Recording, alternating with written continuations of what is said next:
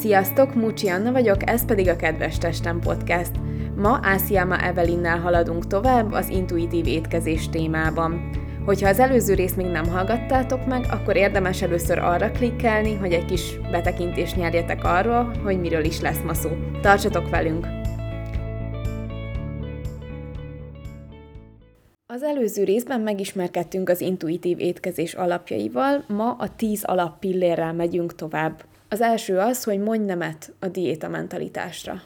Azért nagyon fontos, hogy ez az első pont, mert ezzel hívom fel a figyelmet arra, hogy megváltozik a célunk, és hogy én elfogadom, és magam is látom, hogy mindenütt máshol az a kontroll, az a visszacsatolás, hogy hány dekát, hány kilót fogytunk, itt más lesz szó szerint előbb fogom megkérdezni tőled, hogy milyen a székletürítési szokásod. Hamarabb kérdezem meg, hogy hány évesen menstruáltál először, vagy hogy egyébként büntetésként kezdesz el testmozgást végezni, vagy van-e olyan egyéb örömteli tevékenység, amit tényleg úgy érzel, hogy stresszoldó hatású, és ha nagyon-nagyon muszáj, kérdezem csak meg a testsúlybeli alakulást, sokkal hamarabb ugye hivatkozik mindig vissza a kliens arra, hogy képzeld el, én azt vettem észre, hogy nem hízok. és ez mindig meglepi az embereket, hogy, hogy valamiért ugye belénk ivódott, hogyha én nem korlátozom az étrendemet, akkor biztosan hízni fogok. Ezt egyébként a könyvírói is nyilatkozták, hogy míg az első kiadásban, 1995-ben sokkal inkább a saját tapasztalataikat vették alapul, hogy mit figyeltek meg a klienseiken, addig most a legújabb kiadásban, a negyedikben már több mint száz kutatás áll rendelkezésükre, és így abból tudnak hozni exakt tudományos bizonyítékokat arra, hogy az emberek tartják a súlyukat, jobb az életminőségük, jobb a mentális egészségük, jobban meg vannak elégedve magukkal, és erre már mind-mind bizonyítékok vannak az intuitív étkezésnek a tekintetében. Tehát a, hisszük vagy sem, az emberi test az fantasztikus szerkezet, imádom, mert egyszerűen semmelyik szoftver nem tudja felvenni vele a versenyt, és hogy az a célja, hogy jól éljen, hogy jól érezze magát. Gyakori visszahivatkozás az is, hogy 20 évvel ezelőtt milyen volt a testsúlyom, és akkor, hogy milyen jól éreztem a bőrömben magam, stb. stb. Mindig megkérdezem azokat a körülményeket, hogy akkor mi volt a jellemző. Ja, akkor nem voltak gyerekek, akkor sokkal több időd volt magadra fordítva, nagy volt az aktivitásod, mert a baráti körrel eljártatok ide-oda, amoda. Nagyon sok olyan egyéb tényező, ami már a kikopik, és ez szintén megmutatkozhat a testsúlyban is. És az egyik leggyakoribb szintén az a fajta érzelmi felindulásból történő evés, ami ugye, hogyha csak mondhatni egy rossz szokás, tehát egy rossz megküzdési stratégia a stresszel szemben, akkor szintén meg szoktam kérdezni, hogy visszaemlékszik el, hogy akár kamaszként, gyerekként mi volt az a tevékenység, ami számára kikapcsoló volt. Miben érezte az, hogy ott most elszáll az idő, és viccen kívül, hogy, hogy ezt most próbálja ki újra. Nagyon nehéz azt megfogalmazni, mert ehhez kell az a fajta nyíltság magunkkal szemben, hogy, hogy igen, én most azért teszem, mert gyakorlatilag ezzel vigasztalom magam. És hogy ugye itt érünk el ahhoz a ponthoz, ahol már súroljuk a pszichológia határát, de pont ezért látom, hogy annyira simulékonyan tudok már csatolni arra, hogy a pszichológus kolléga itt fog tudni nekünk segíteni, eddig valahogy annyira erőltetett volt az egész, hogy oda jött hozzám valaki, és fú, figyelj, menj el pszichológushoz. Tehát, hogy senki nem azt érezte, hogy itt őszintén segíteni akarok, hanem fú, ennyire hülye vagyok, hogy meg te is pszichológushoz küldesz. Itt viszont sokkal konkrétabban megfogalmazódik az a pont, hogy miben tud nekem segíteni a pszichológus. De ehhez az a bátorság is kell, hogy felvállald ezt a konfliktus saját magaddal, hogy beismerd magadnak, hogy én mondjuk azért eszem, mert stresszelek, és vajon miért stresszelek? Erre nem könnyű eljutni szerintem. Abszolút nem könnyű. Pont a kérdőívben, ugye van nemzetközileg is validált kérdőív egyébként már magyar kiadásban is, ezt több mint 700 magyar egyetemistán tesztelték, és ott az érzelmi evésről szóló blokk, az külön kérdez rá arra, hogy akkor is eszem annak ellenére, hogy nem vagyok fizikailag éhes, amikor magányos vagyok, amikor unatkozom, amikor stresszes vagyok, vagy csak úgy a kényelem érdekében különítsük el ezeket az érzelmi állapotokat, mert más és más lehet akkor az ok a mhm. háttérben. Vannak többen, akiknek beigazolódott, hogy annak ellenére, hogy akár párkapcsolatban vannak, házasságban vannak, végtelenül magányosak. mm. hogy ezt a fajta magányt kvázi igyekszik magával kifejezni itt az étkezéssel. De ezzel most egy picit elkanyarodtunk az egyes pillértől, de hogy ebből is látszódik, hogy, mm. hogy annyi-annyi mindenről szól az étel, mint sem, hogy testsúlyszabályozás, hogy emiatt ez nagyon fontos leszögezni, hogy belevágunk, partner vagyok, segíteni foglak, de a célunk az nem a fogyás lesz. Uh-huh. És akkor itt át is tudunk kapcsolódni a kettes pontra, hogy tiszteld az éjségedet. Így van. Ez azért egy nagyon nehéz pont, mert meglepődnek az emberek, hogy valóban neki éhesnek kéne lennie? Hiszen nagyon sokszor halljuk azt az infót, hogy előzd meg az éjségedet, mert ha éhes leszel, akkor túl leszed magad. Azért itt álljunk meg egy pillanatra. Az éjségnek is vannak fokozatai. Tehát nem kell egyből arra a szintű éjségre gondolni, amikor tényleg olyan szinten farkas éhes vagy, hogy már nem tudod végig gondolni, hogy mit teszel, de azt azonnal felfalod, és ráadásul ugye nem tudod végig gondolni a mennyiségét sem, tehát egy kontrollvesztett állapotban. És erre vonatkozólag vannak fantasztikus gyakorlatok egyébként, amivel gyakorolható, hogy, hogy mi az én éjségjelem. Egy nagyon egyszerű gyakorlat, ezt gyakran szoktam mondani, egy tízes skála, és egytől tízig vezeti azt, hogy mondjuk az egyes a kifejezetten maróészség, és a tízes pedig az a túlzottan jól lakottság. Tehát amikor mondjuk egy nagy ebéd után kifeküdve vagyok órákon keresztül. Azért erre mindent lehet mondani, csak azt nem, hogy ez jó leső. Ez fáj. És ebben a skálában határozzuk meg, hogy mi az az érték egyrészt, ahol érdemes elkezdeni az evést, mi a másik érték, ahol abba kell hagynom. Nagyon szépen rá szoktak érezni az emberek, hogy ugye erre is vonatkoztatva van egy javaslat, és ez fontos, hogy ugye ez a skála, ez egy szubjektív érték. Tehát ez is olyan tetszik, hogy nem az megszabva, hogy 60 g kenyérnek elegendőnek kell lennie neked reggelire, mert nem tudom. Lehet, hogy ma elég, lehet, hogy holnap a duplája, sőt, azután lehet, hogy nem is kívánod egyáltalán. Tehát, hogy ez mindig szubjektív a saját értéked, és hogy általánosan javasolható, hogy ilyen hármas, négyes értéknél már célszerű elkezdeni az evést, tehát az az a fajta éjség, hogy hm, most úgy érzem, hogy tudnék enni, de, de még nem falom fel a hűtőt. Tehát ez nagyon fontos kitapasztalni, hogy meglegyen. A jól lakottságról pedig még fogok beszélni. Uh-huh. Jó. A harmadik, make peace with food, lej békére az étellel? Így van, vagy békülj meg az étellel. Egy kicsit össze is kapcsolnám már a következővel, a kajazsaruval, teljesen mások lesznek ezek az értékelések számunkra, hogyha ott villódzik a piros lámpa, hogy ezt az ételt nekem nem szabad, mert azt mondták, hogy nekem az rossz.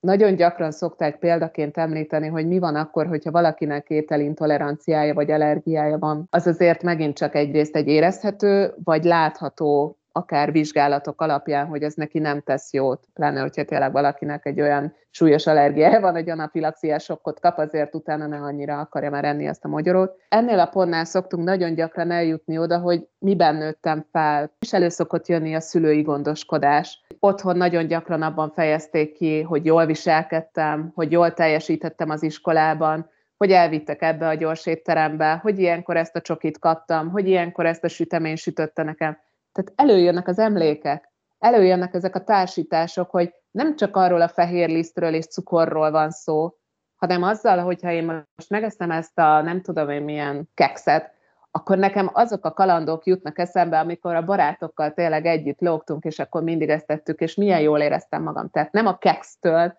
hanem attól az emléktől. Ami nem mhm. baj. Tehát, hogy emiatt mondom, hogy az annyira fals és félrevezető info, hogy megkívánsz egy csokit, akkor rákcsálj el helyette egy répát, mert nem, nem fogja ugyanazt az élményt adni. És nagyon szeretem a répát, szoktam rákcsálni magában, de amikor meg akarok enni egy sütit, akkor megeszem egy sütit, mert érezni fogom, hogy más az igényem.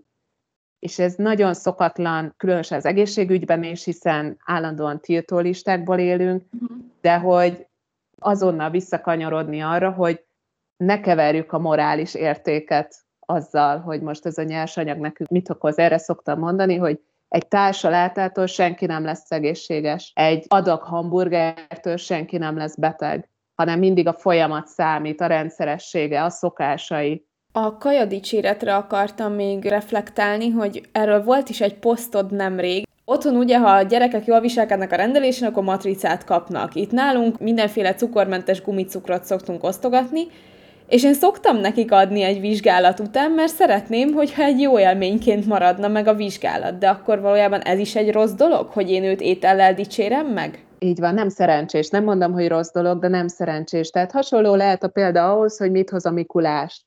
Itt sem arról van szó, hogy hú, de szeretem a Mikulást azért, hogy csokit hoz, hanem szeretem a Mikulást, mert kapok tőle valamit. Uh-huh. És hogy ugyanezt a pozitív élményt megkapja tőled is a gyermek, hogyha kap tőled egy, egy kis zsírkétel csomagot, egy kis színezőt, de valóban kell nem étel, ajándék, lehetőség van újra tervezni, tehát hogy végig gondolni, hogy jó, ez honnan ered, ez egy szokás, de a szokás nem lehet megváltoztatni. Ez, ez ennyi. Úgyhogy így van, tehát ami jutalmazás, ez lehetőleg ételmentesen legyen. Ugyanez a motiváció, tehát ne azért írja meg a matek tézét ötösre, mert utána megfőzöm neki az ebédet, hanem azért, mert szeretem pont a napokban volt a kisfiammal voltunk vásárolni, és akkor kapott egy csokit, nagyon ritkán kér egyébként csokit, és akkor kérdezte, hogy anya, ezt azért kaptam tőled, mert szeretsz? Mondom, nem, azért, mert vásároltunk, és kértél csokit. Ezt a puszit viszont azért kapod, mert szeretlek. Tehát ezeket nekem is gyakorolni kell, mert értelemszerűen amúgy én is ebben nőttem föl, hogy, hogy gyere, kapsz egy ilyen csomag csokit, mert nagyon szeretlek, mert nagyon jó kislány volt de hogy megint csak tanulva abból, hogy látva milyen eredményei van ennek a jutalmazásnak, ezért ezt a viselkedést meg kell változtatni. Ez nagyon fontos, ezt mindig hangsúlyozom, hogy ezek a felismerések ne arról szóljanak, hogy elkezdjük a szülőt hibáztatni, mert nem erről szól, és bármi, ami ugye ilyen transgenerációs traumákkal foglalkozó pszichológiai írás, és mindig leszögezi, hogy nem az a célunk, hogy haragudjunk a felmenőkre, mert ők abban a helyzetben a lehető legjobbat így tettek, értünk, hanem hogy ezt felismerjük, és ha van rá nekünk lehetőségünk, akkor másképp cselekedjünk. Meg hát nem lehet egy generáció alatt tíz lépést ugrani. Szóval, ha már egy-egy dolgot megváltoztatunk, már attól sokkal jobb lesz. Úgyhogy jövő héten én már matricát fogok osztogatni. A következő a kajazsaru. Szintén az evészavarral küzdőknél szokott nagyon élesen kijönni, ugye akár egy anorexiás, egy bulimiás, vagy egy falázzavarral, túlevési zavarral szenvedő is kiemeli, hogy hang van szabályosan a fejében, ami instruálja, hogy ezt nem szabad megenned, ez ennyi kalóriát tartalmaz, ennek a fele is elég lett volna. Lehet, hogy ennyire nem szélsőséges a helyzet, de hogy megfogalmazódhat, hogy van bennünk egy, egy ilyen kajazsarú, ami, ami nem arról szóló, hogy figyelj, ezután gyomorgörcsöd van, vagy hogy a múltkor is ezután hogy fájt a fejed, hanem egyszerűen a szabály, hat után nem szabad ennem, a szénhidrátok hízlalnak, tehát hogy a tapasztalatmentes korlátozás és hogy ezeket szintén felismerni. Erre vonatkozólag is van egy nagyon-nagyon jó gyakorlat, ami arról szól, hogy írt fel magadnak, és ez nagyon fontos, én ezt mindig kérem a klienseimtől, hogy tényleg legyen egy füzetük, amikbe leírják ezeket a feladatokat, ne csak átgondolják, írják le feketén-fehéren. És hogy ezt a feladatot is úgy kell elvégezni, hogy írd le magadnak ezeket a szabályokat, mert nap mint nap ugye rengeteg döntést hozunk de hogy ezeknek a döntéseknek mekkora része alapszik azon, hogy ott van ez a, ez a kajaszabály. Írt felül. Gondolkodj el rajta, tehát megint csak állj meg egy pillanatra, és gondolkodj el rajta, hogy ez honnan ered. Ja, ezt tíz éve hallottam a személyi edzőmtől. Ja, ezt tegnap mondta a szomszéd. De hogy mégis ez beívódott, és ott van, és az alapján hozok utána döntést. És akkor ez amúgy szorosan kapcsolódik a hiteles forrásból való tájékozódáshoz. Olvastam valahol, meg azt mondták, hogy hol, ki mondta, hol írták le, mikor. És itt a kajazsarunál a, ez csak egy belső kajazsarura vonatkozik, vagy a külső hatásokra is, tehát hogyha kétszer szedek valamiből, és azt mondják, hogy nem volt még elég, biztos, hogy meg akarod enni? Bármire vonatkozik, amire azt tudom mondani, hogy nem az én igényemből adódó, vagy nem az én visszajelzésemen alapuló tanács. Akármi lehet ez a kajazsaru. Mondom, a leggyakoribbak ezek a szedetvedek, urbán legendák, vagy az edzőtől hallottam, a tanáromtól hallottam, nagyon gyakori, hogy csak magamnak kitalálom, mert hogy. Szóval ez nagyon egyéni lehet. Egyszerűen ismerjük fel, hogy tényleg ez csak onnan jön, de attól még nem biztos, hogy rám igaz. Vagy ugyanilyen lehet az írásos anyag, amit a beszélgetés elején mondtam, hogy le van írva, de attól még nem biztos, hogy ez rám vonatkozik. És az ötös, hatos, ezek szorosan összekapcsolódnak, ahogy megtalálta az hm, elégedettségi faktort. Így van. És, a, és hogy tapasztald meg a teltségérzetet. Igen, már ezekről is ugye beszélgettünk, hogy ez a fajta megelégedettség, ez arra vonatkozik, hogy én azt az ételt fogyasztom el, amit én most szeretnék, amire én, nekem most szükségem van. Mondok egy példát, most ugye pont a beszélgetésünk előtt elszaladtam futni, mert olyan csodálatos idő van, és most hát kimaradt egy étkezésem, és ezt én éreztem, hogy én nem fogok tudni itt most veled beszélgetni, hogyha valamit azonnal nem nyomok magamban, már pedig tovább, mert nem akartam húzni az időt, úgyhogy ittam most vagy négy deci almalevet Pontosan ezért, hogy akkor éreztem, hogy azonnal nekem valami hirtelen kell. Én általában pont, hogy nem kedvelem a gyümölcsleveket, mert én köszönöm szépen, megiszom rengeteg vizet egy nap, de most, ha csak vizet fogyasztottam volna, akkor már ájuldoznék neked. Ezt is amúgy meg kell érezni, hogy szó szerint mire van szükséged. Ez összeszokott azzal a ponttal is kapcsolódni, hogyha valaki azt mondja magáról, hogy érzelmi jevő, az is egy tapasztalat, meg hát háléknek, hogy már nagyon sok kutatás is mutatja, nagyon gyakran a háttérben valójában biológiai éjség van. Tehát, hogy pontosan a kaja szabályok miatt lekorlátozza azt a normál mennyiséget, amit neki egyébként meg kéne ennie, mert hát betartotta a diétáját, kevesebbet evett. Csak emiatt éhes, és amikor már eljutott arra az éjség hogy már nem bírja tovább, hát akkor ritkán szoktunk a párolt brokkoliért nyúlni. Szóval, hogy ilyenkor megint ez a fajta ételdémonizálás megbukik, hogy valójában nem erről lenne szó, hanem hogy lép már túl azon, hogy 60 g kenyér. Érezd meg, hogy te most mennyit szeretnél belőle fogyasztani, és megint csak ez összekapcsolódik azzal, hogy akkor édességezem, amikor akarok, észre fogod venni, hogy jé, igazából nem is édességre van szükséged, hanem csak többet kéne enned. És lehet, hogy akkor ugyanannyit fogsz enni, mint a pasid, vagy ugyanannyit fogsz enni, mint a három gyerek összesen, de azt fogod utána észrevenni, hogy nem fogod felzabálni a cukrászdát, mert mert jól vagy. Tök jól mondtad valóban, hogy ez a két pont nagyon szorosan összekapcsolódik, hogy ez a fajta jól lakottság érzet elképesztően befolyásolt ennek révén, hogy azt az ételt fogyasztod el, amire neked szükséged van. Ugye nagyon gyakori, amikor valaki inzulinrezisztenciával rendelkezik, vagy megint csak a cukorbetegség, és hogy megérezheti azt, hogy valamelyik étel úgy jobban feldobja az inzulinját, vagy a cukrát. Itt is nagyon fontos ezt kitapasztalni, és hogy emiatt is kérem mindig, hogy írja le, időpont, mit evett, mit érzett, és nagyon gyakran hangsúlyozom, hogy lehet, hogy szinte fontosabb az, hogy mit érzett, milyen körülmények között volt, hogyan, mint hogy egyáltalán mit fogyasztott, mert nem biztos, hogy ez az ételt eltróla, mm. róla, hanem az időzítés, hogy akkor az, az ott mennyire volt talán helytálló. És most jön a kedvenc pontom, ez a kezeld az érzelmeidet kedvességgel. Így van. Annyira nagy felismerés szerintem a könyvben is, hogy megváltoztatták ezt a without using foodot, mert az ugye megint egy ilyen ugye, pszichológiai csavar, hogy, hogy a tiltással gyakorlatilag egy keringőre hívom fel, hogy jó, de hát akkor mi mással lehet ezt kezelni, mint az, az étel. Hogy gondolkodjunk el ezeken a stresszoldó tevékenységeken, ezeken a megküzdési stratégiákon, hogy az, az mennyire működik nálunk, és pont a napokban olvastam egy pszichológusnál, annyira megnyugodtam, mert ezt én is mindig vallottam, hogy az a tanács, hogy kerüld a stresszt, az miért nem helytálló, mert a stressz az nem biztos, hogy negatív, az, az hálegnek pozitív, a lényeg, hogy reagálunk, de a kérdés, hogy hogyan reagálunk, és hogy valójában az intuitív étkezés is ugye azt a fajta testtudatosságot edzi, aminél ugye nagyon fontos, hogy egyáltalán beszem-e a lapot, tehát hogy milyen ez a fajta érzékenységem, és milyen a válaszkészségem, tehát hogy a megfelelő reakciót fogom erre adni. Úgyhogy itt megint csak ugye ez a szoros kapcsolat a pszichológiával, hogy ez mennyire működik nálam, hogyha ott van egy számomra stressz helyzet, akkor arra megoldása az, hogy akkor én leülök, és csak azért is megeszek egy vödör fagyit, vagy lehet, hogy ilyenkor jobban járnék, ha felhívnám a barátnőmet, és ventilálnék neki egyet, vagy beleállok a szituációba, és megmondom, hogy figyelj, nincs igazad és akkor már is másképp állok ehhez a témakörhöz hozzá, hogy én nem érzelmi jevő vagyok, hanem lehet, hogy nem a megfelelő módon reagáltam. És benne van az is a pakliban, hogy nekem most csak tényleg jól esik olyankor egy szaloncukor. Erre szoktam még megint itt rákérdezni, hogy amikor elfogyasztottad ezt a szerinted érzelmi evésedet, akkor utána hogy érezted magad?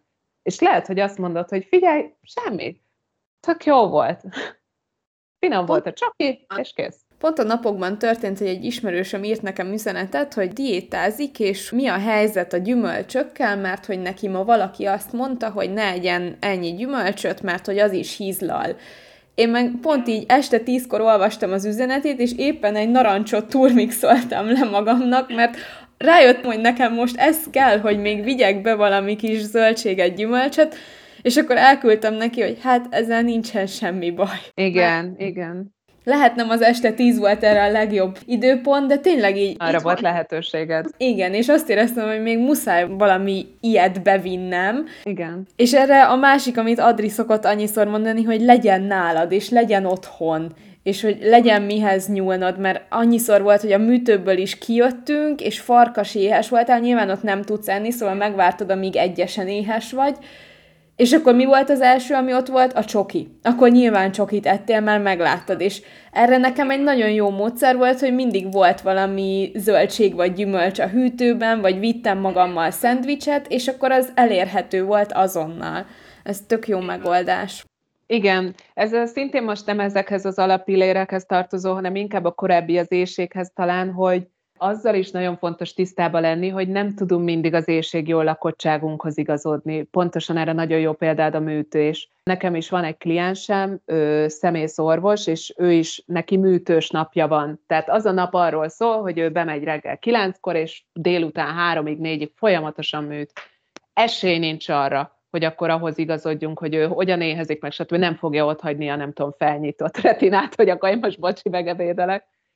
Tehát, hogy az is lényeges, hogy a lehetőségeidhez képest hogyan tudod megoldani azt a helyzetet. Abból bajod nem lesz, hogyha hétfőn valószínűleg te tudod, hogy másnap egész nap be leszel táblázva, akkor valamit, ha más nem feleslegesen vigyél el magaddal, csomagolj be, vagy tényleg olyan étel legyen ott, ami sokáig elérhető hűtőbevetébe, vagy tényleg műzli szeret, bármi, aki, amit szeret, mert ha már arra az állapotra jutsz el, hogy nagyon-nagyon megéhezel, akkor valóban ott már kisebb az esély arra, hogy akkor agykérgi tudatosítással te itt akkor a megfelelő döntést hozd, hogy mire van szükséged, de ezt tiszteletbe kell tartani. Ez szintén nekem egy nagyon nagy tapasztalás volt, amikor elkezdtem dietetikusként dolgozni, és akkor ott sok kozmetikus, fodrász, stb. kliensem volt, és akkor persze kettes típusú cukorbetegek, és akkor, hogy nem tudták tartani a három óránkénti evést, mert ugye úgy jöttek a klienseik. És hogy tőlük is ezt kértem, hogy ahogy van rá lehetőség, egyszerűen nem reális az, hogy bocs, most abba hagyom a hajat beszállítását, mert nekem most enni kell.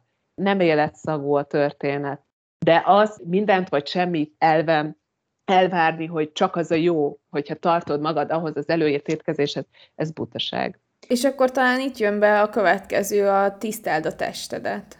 Ez szintén az egyik leges, legnehezebb pont. Ezt pont akkor tanultam meg, amikor elkezdtem kis táncos növendékekkel foglalkozni. Milyen érdekes, hogy társadalmilag mennyire idealizáljuk ugye a táncos testet, és egy táncos ugyanannyira elégedetlen, ha nem jobban elégedetlen a testével, mint, mint bárki földi halandó. Sőt, ők még fokozottan, mert hát mégiscsak ők a példaképek, és hát a táncosnak olyannak kell lenni, hogy tehát, hogy az a testkép, amit ugye nem csak magamnak kreálok, hanem a környezet visszajelzései alapján alakítok magamról, hát ez borzasztó sérülékeny. És innen indul az egész történet, és ezért nagyon fontos, hogy az első pont az az, vesd el a diéta mentalitást rendben, hogy fogyni akarsz, de miért? Ez a becsült meg a saját testedet, ez erre utal, hogy mire vagy képes általa. Tehát ne azt nézd, hogy külalakként hogy mutat, hanem mire tudod használni, hogyan tudod használni. És a sporttáplálkozás is egy nagyon jó példa, hogy nem azért fogom nem etetni a sportolót, hogy minél vékonyabb legyen, hanem hogy minél jobb teljesítménye legyen. És ez egy mhm. fals üzenet, hogy a minél vékonyabb testalkattal lesz ő, minél terhelhetőbb, minél jobb eredményt elérő, mert nem, hanem hogyha jól táplálom. És akkor egy szoktam mondani az edzőknek, hogyha ő mégis azt gondolja, hogy a táplálkozási szokásával van probléma, akkor küldje el sportdietetikushoz. Azonnal meg fogjuk nézni. Most azt hiszem pont Szilágyi Liliánának az interjújában volt egy ilyen, hogy fogynia kellett fél kilót másnapig, és hogy zéró kalóriával csinálta végig az edzést a méreckedésig. Nem lehet ugyanúgy teljesíteni kalória nélkül, szóval nyilván rendelkezünk glikogén raktárokkal, de azért nem olyan könnyű azt hasznosítani. Az, hogy hasznosítsuk, az is energia, szóval ez nem egy reális elvárás. Nagyon jó amúgy, hogy Szilágyi Lilu példáját mondtad. Bízom benne, hogy a jövőben még azért fogunk erről hallani, akár kombóban velem. De az egészségügyre visszakanyarodva, hogy itt is én is beestem abba a hibába, hogy minden egyes kontrollra méreckedéssel kezdtünk, és már ott volt egy bizalmi kapcsolatborulás, tehát sokkal hamarabb, és mondom, nem a testsúlyra kell hivatkoznom, hanem meg kell kérdeznem, hogy és mi történt az elmúlt időszakban, milyen új alapanyagot sikerült beépíteni, milyen új ételkészítési technikát lehetett kipróbálni, milyen új helyzetben vette észre, hogy ez az étkezés ez valójában miről szolgálna. Sokkal-sokkal informatívabbak ezek, mint hogy most ott látom, hogy a mérleg nyelve mit mutat, és nagyon gyakori az is, hogy akár miután tudja a kliens, hogy ő másnap mérlegelésre megy, hashajtózik, hánytatja magát, vagy szándékosan kevesebbet fog enni az előtte lévő napokban, hogy az orvosi mérleg akkor majd kevesebbet mutasson. És mondjuk akkor sikerült ez a korlátozás, és akkor meg is kapja a tapsot, hogy látja, hát nem sokkal könnyebb ennyi kilóval kevesebben. A következő, ez a movement feel the difference, na ez a másik, amit megváltoztattak, a mozgás. Bármilyen tevékenység, ami már nem azzal jár, hogy ülsz a kanapén, az már fizikai aktivitás. És itt is ezért én azt elő szoktam hozni, hogy attól még, hogy nem tudjuk, hogy ez hány kalóriát éget, attól még, hogy nem, nem tudjuk, hogy annak most milyen a metabolikus indexe, attól az még hatékony, ha te azt szereted csinálni, és attól azt rendszeresen fogod végezni. Ha ez a meridian jóga, ha ez a golf, ha ez a biliárd, ha ez a tollaslabda, ha ez a trambulin, akkor, akkor bármi, pont a napokban egy evészavarral küzdöm, mondta, olyan cuki volt a trambulint, hogy a sport. Mondom, hogy ne lenne sport, Jézusom, én gumiasztaloztam, négyszeres magyar bajnok vagyok, nehogy nekem azt mondta, hogy ez nem sport. Tehát, hogy pontosan emiatt a diéta kultúra miatt, mert annyira nem, nem veszünk tudomást ezekről a sportágakról, mert hogy ez, ez nincs a tévében. Ugye a fitness termeket látjuk, az aerobikórákat, meg a futást, és akkor azt gondoljuk, hogy ha valaki ebben a három tevékenységben magát nem érzi jól, akkor ő nem sportalkat. Nem.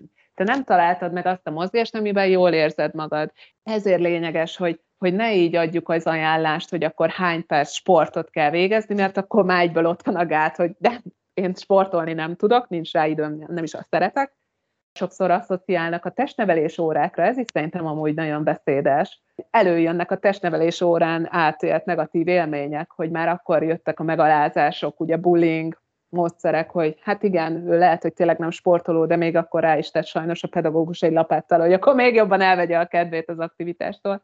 A bullyingról is tervezünk egy részt nem sokára. Komolyan, Na, Aha. ez na- nagyon örülök neki, mert ez szintén egy ö, sajnos tabusított dolog, és aztán nagyon-nagyon sok mindenre mégis hatással van mozgásnál elképesztően fontos, hogy bármire, ami, amire lehetőséged van, és élvezed, és jól esik. Most erre a mozgás szegény életmódra azért a Covid is rátette egy lapáttal a home office-ra, mert így is sok olyan észrevétlen plusz kilométer, meg plusz lépés esett ki, ami egyébként a mindennapunknak a része. Van az egyik legtipikusabb, hogy az a minimális mozgás is, ami az emberekre jellemző volt, hogy az irodaházban mennyit sétált, hogy a munkahelyéig mennyit sétált a tömegközlekedési eszköz, ez is mind úgy lenullázódott, hogy ugye már a ágyból felkelve nyitja a laptopját.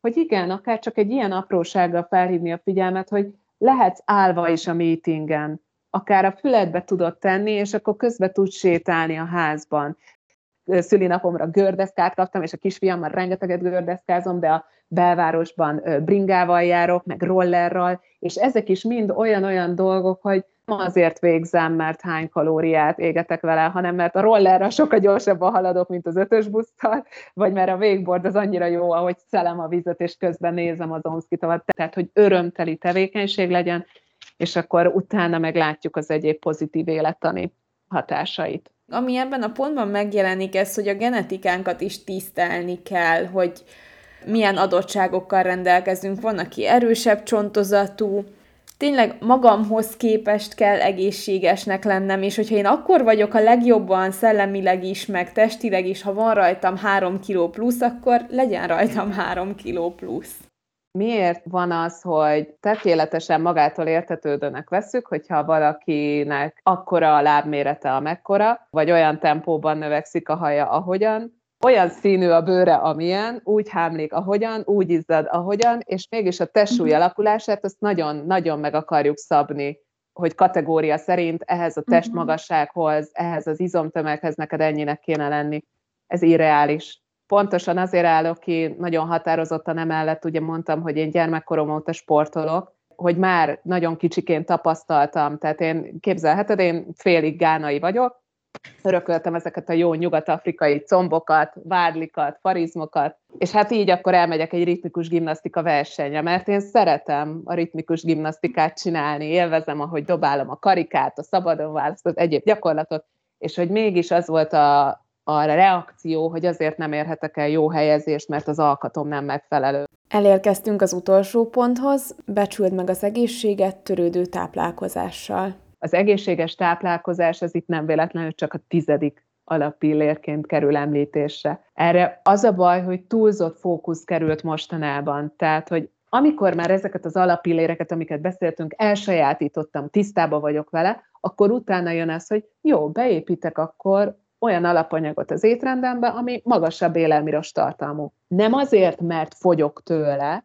hanem mert azt mondják, hogy az élelmirostok jók, és kipróbálom, hogy esetleg tényleg. Tehát egyébként napjaink tényleg egyik legnagyobb problémája akár az egyéb székletürítési problémák, és itt is látom, hogy akár az, hogy élelmiros tartalma az étrendnek, az vajmi kevés, ez általánosnak mondható. És itt most nem kell különleges kocsvalékokra gondolni, hanem tényleg, ami már a csapból is folyik, hogy egyszerűen nézzük már meg, hogy a zöldséggyümölcs fogyasztás az mennyire jellemző és hogy mennyire van lehetőségünk beépíteni, és nem attól lesz értékes egy étrend, hogy akkor annak a háromnegyede kizárólag zöldséggyümölcs, hanem amennyivel már tudom emelni az én napi zöldségfogyasztásomat, akkor már annyival többet tettem az egészségemért. Ha az egyetlen levél, akkor már azzal az egy levéllel sokkal jobb. Tehát itt szoktam vitába szállni, amikor mondják, hogy jó, oké, elmennek megizni, meg stb., és akkor mondom, akkor legalább közösen vegyetek egy társalátát. Tehát ne egy valaki áldozza be magát, hogy akkor ő csak azt fog enni, hanem vegyetek, dobjatok össze együtt, sőt, már pont a utóbbi hetekben világosítottak fel, hogy már lehet úgy köretet kérni, hogy akkor a krumpli helyett azt kéred, hogy valaki akkor úgy kéri, és ezt középre kiteszi az asztalra. És akkor ott van, megint akkor, ahogy említetted, Adrig is említ, hogy elérhető, és csipegetsz belőle. Tehát nem csak salátát eszel, hanem salátát is, és már azzal segíted az egészségedet. Tehát, hogy nem kell egyik napról a másikra akkor eldönteni, hogy én holnaptól intuitív evő leszek, hanem ha már úgy közelíti meg a történetet, hogy akkor egy nagyon kicsit lelassít, és figyel arra, hogy a különböző helyzetek hogyan hatnak rá, tehát nem csak az evés, hanem bármi egyéb hogyan reagál rá, akkor már azt is befolyásolni fogja valójában, hogy az ételt később ő mire fogja használni. Köszi Evelin, hogy végigvezettél ma minket ezen a 10 alappillérem. Evelint megtaláljátok egyébként a közösségi médiában, Instagramon, Asiama FG néven. Jövő héten az Utcáról Lakásba Egyesület szociális munkásával, Tóth Melindával beszélgetünk. Tartsatok velünk, sziasztok! Köszönöm én is nagyon, köszi a meghívást!